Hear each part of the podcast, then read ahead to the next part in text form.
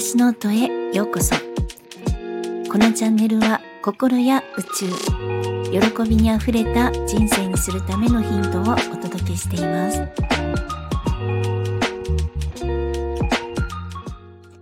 皆さんいかがお過ごしですか？ゆみです、えー、本日のテーマは引き寄せです、えー、お金の引き寄せですね。そしてかつ持論です。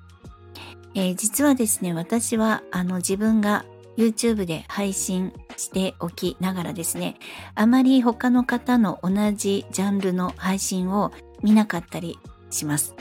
で、それはなぜかというとですね、チャンネルを間違えると、なんかこう見るとモヤモヤすることが多いからなんですね。こうざわざわするというか、不安な気持ちになっちゃうんですね。で、一つはサムネイルというかタイトルですね。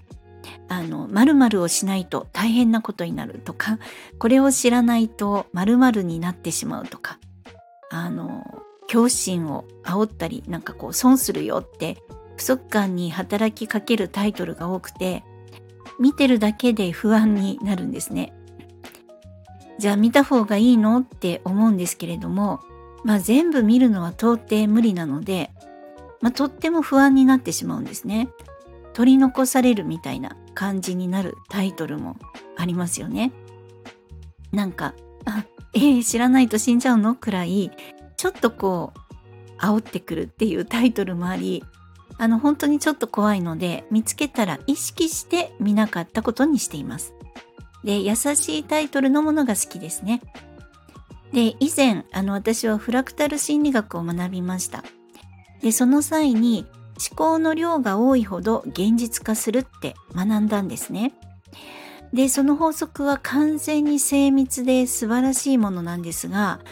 その中にですね、えー、気になるニュースから近い未来に起こりうることを分析してみるっていう学びがあって、で、その方法を学んでから、ネガティブなニュースはできるだけ取り入れなくなりました。まあ、その種があるから現実化するって考えているからなんです。でそのためニュースだけではなく SNS とか YouTube の世界でもうっかりするとネガティブな表現で恐れから引っ張られてしまう感じがしまして、まあ、興味があるテーマもなんですが、えー、なかなか見続けることができなかったりします。で私はあのインスタグラムの動物とかのリール動画が好きですね。あれは本当うっかりするとずっと見続けちゃったりするので、まあ時間がなくなって危険ですね。えー、で、ということですね。ところであの、こう YouTube でとってもいい話をされている方とかたくさんいますね。でわあすごいなーって思いながら聞いているんですがなんか途中で嫌になっちゃうことがあるんですね。でこれなんだろうな何が引っかかるんだろうって思ったらえっ、と、まあ、全部、何ですか、見つけきれてないんですが、一つは、思いがけない大金が手に入ったりしますっていうような、なんかそういうキーワードですね。これに反応してしまうんです。え、あの、とってもキャッチーなんですけれども、大金ってどうやって？なんで？引き寄せやってる人って本当にそんなに大金が手に入ってるの？って思っちゃうんですよ。まあ、どんだけの人がそんな大金手に入れてるの？エビデンスは？って思っちゃうんですね。でも本当はちゃんと事前のルートがあると思うんですよ。その人の環境ですね。例えば旦那さんのボーナスが多かったからお小遣いたくさんもらえたとかたまたまその遺産が手に入ったとか、まあ、保険を見直したら解約した、まあ、お金が思ったより多く手元に入ってきたとか、まあ、あとはご自身のボーナスが多かったとかですね。でそれも確かにその方にとっては本当に引き寄せなんですねそれは。でただ、まあ、ルートの説明がないと何もないのに大金が入ってきたみたいな感じになっててこれがちょっと私は苦手みたいなんですねもやもやするんです。まあ、とはいえこれはあのただの私の問題で私の好き嫌いの話ですね。なのでまあちょっとすいませんって感じもするんですがでうん、なので、まあ、えっ、ー、と、そこでですね、その大事だなって私が思っているのが、この、えー、大金が欲しいって思っている願望の裏にですね、どんな思いが隠れているかってそっちもあのちゃんと知っておきたいですよねってことなんです。お金が欲しいって思ってるのは一体何を手に入れたいのか。でお金って以前もお話しした通り生活を支えたり、まあ、欲を叶えたりする便利なツールなんですよね。でそして自分のその欲求を叶える、まあ、要するにニーズを満たすための手段なんですけれども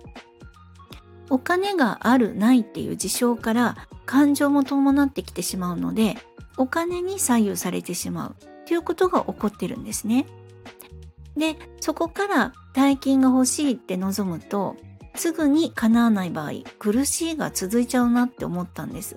まあ、使ったらなくなるとかないから苦しいとかこういう不安とネガティブな感情が自分の中に渦巻いちゃってますよね。でお金が欲しいの裏にはあのいろんな思いがあると思うんです。えー、家が欲しい車が欲しい経済的に豊かになりたい欲しいもの全部手に入れたい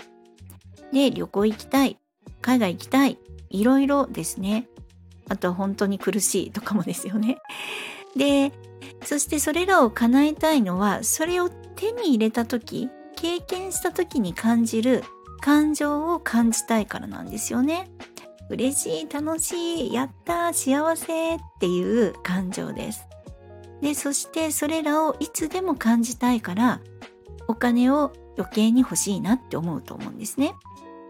で余談なんですけれども私はずっとですね実は旅行が嫌いだったんですね。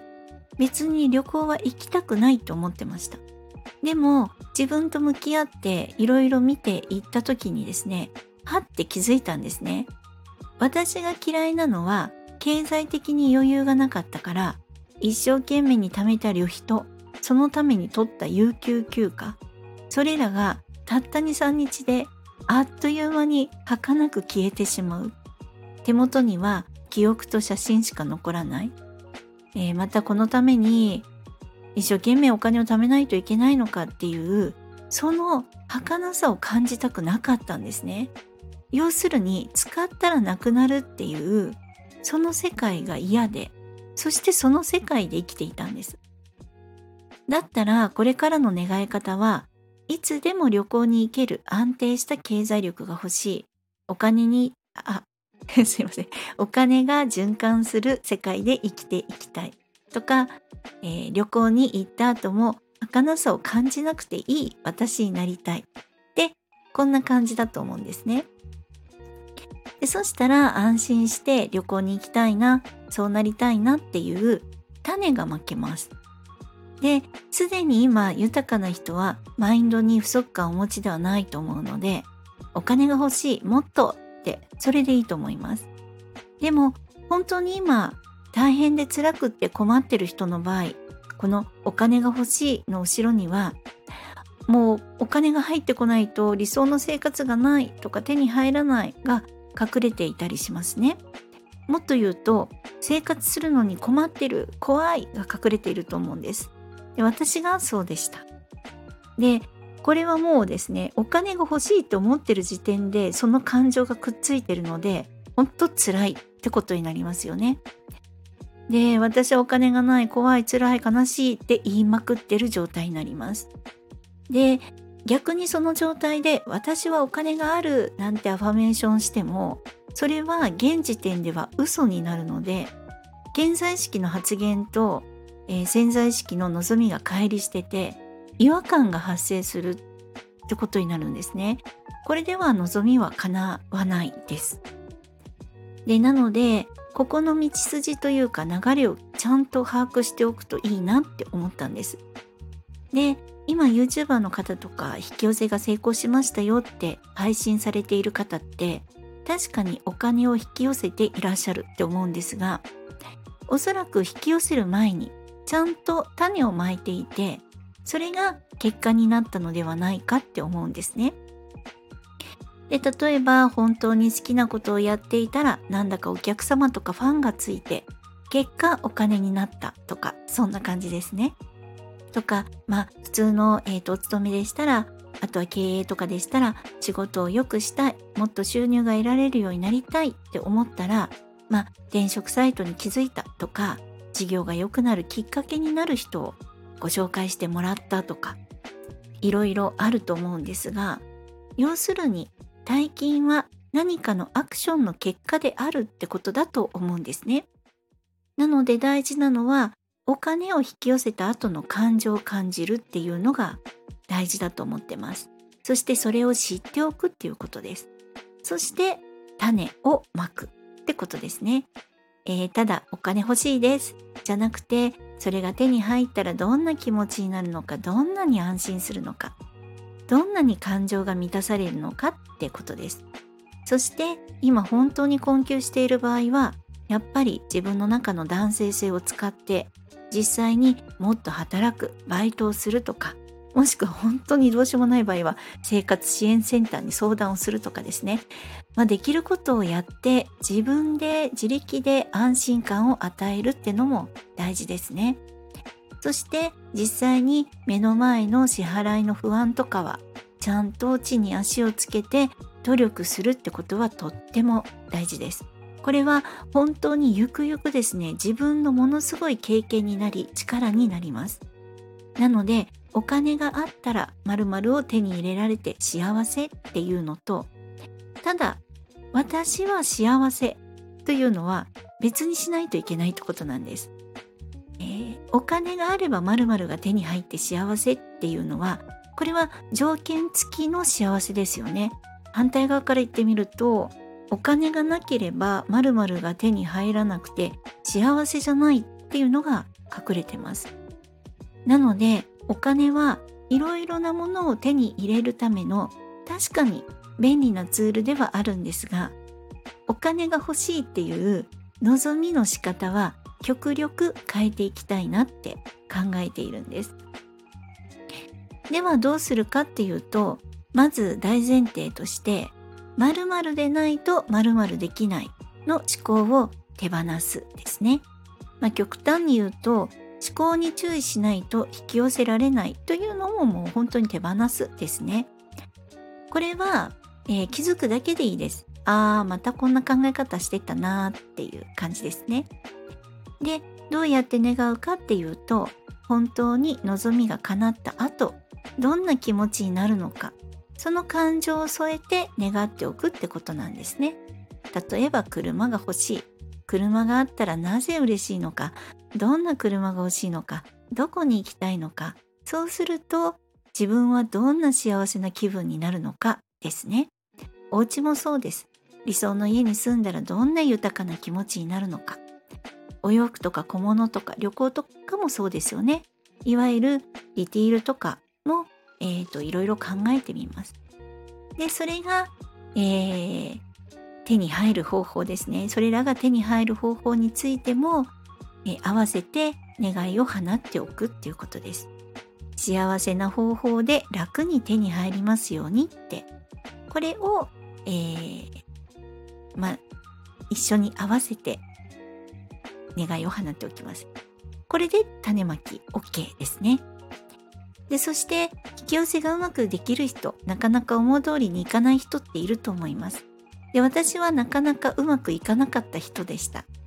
で、これは私はうまくできないの大前提があって、これが力が強いからなんですね。本当にうまくいかないが強固だったんですね。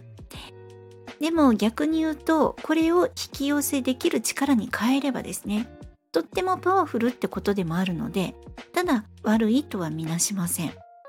き寄せ力も習い事とかスポーツと一緒で努力が必要だと思っています。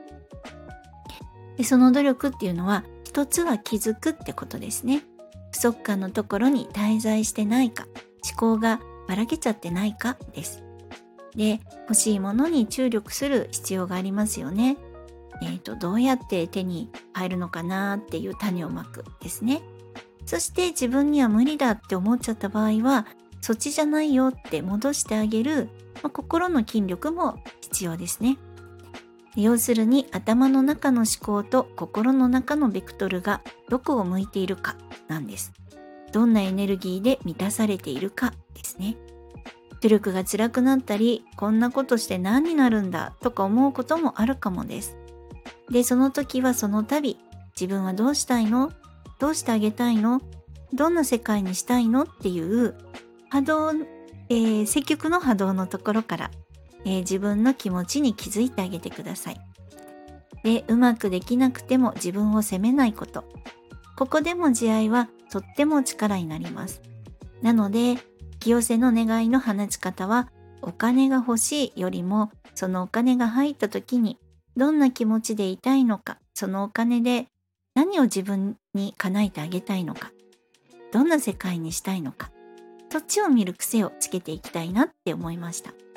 まあ、くまでも私なりの考えですので、一つの参考として聞いていただけると嬉しいです。今日も ちょっとたくさん あの、詰まったり噛んだりしてしまって本当にすみません。えー、今までの配信や今回のお話でわからないところがありましたら、ぜひコメントやレターいただけると嬉しいです。そして、いいねやフォローもしてくださるととっても嬉しいです。本日も最後までお聴きくださり、本当にありがとうございました。皆様、ぜひ良いお時間をお過ごしください。ではまた。